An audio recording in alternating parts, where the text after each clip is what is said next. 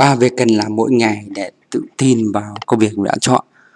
Với thứ nhất hãy đọc nó mỗi ngày công việc quan trọng nhất mang đến niềm vui và tài chính cho bạn.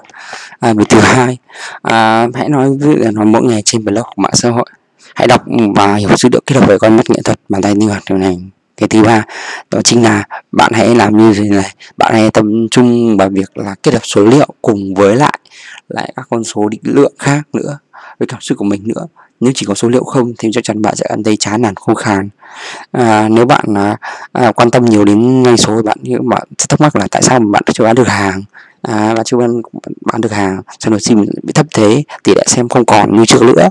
Rồi sau đó là bạn à, tại sao hay là nội dung của mình có vấn đề gì đó vì bạn tấm được một yêu thương thống kê và không toàn những thứ khác nữa. Tiếp theo à, và hãy đọc ừ, tiếp theo thì như vậy thì bạn sẽ tập trung hơn công việc. À, bạn là một nhà văn giỏi bạn đến lúc bạn chọn thành giới thế này là bạn có thể giúp đỡ họ ở vấn đề gì?